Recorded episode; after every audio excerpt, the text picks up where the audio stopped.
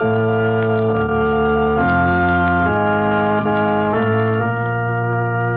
knows what evil lurks in the hearts of men?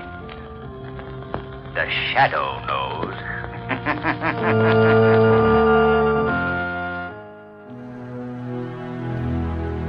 Hi, this is Steve, and welcome back to another segment of Press On. I bet you that took you by surprise. This is called In the Shadows. As a young boy, my siblings and I would find new ways to scare the living daylights out of each other every opportunity we could get.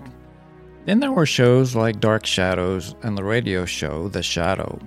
My mom, from time to time, could be heard saying, Only the shadow knows.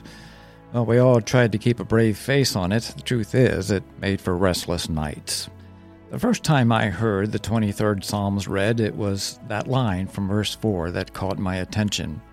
Even though I walk through the valley of the shadow of death, I will fear no evil, for you are with me, your rod and your staff, they comfort me.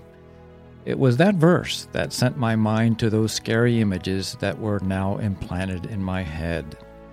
The writer of Psalms 23, who is more than likely David, is communicating to us his own life experiences as a young shepherd boy about to become a king.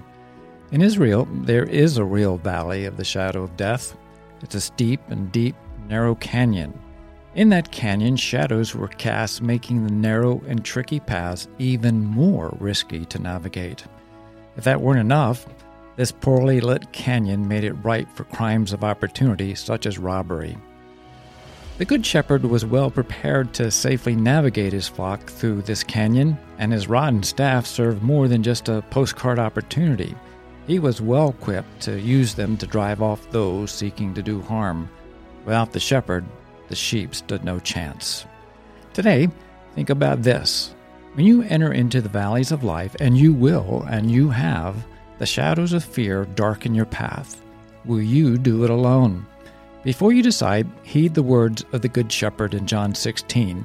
In this world, you have trouble, but take heart, I have overcome the world. This is Steve, and until we meet again, press on.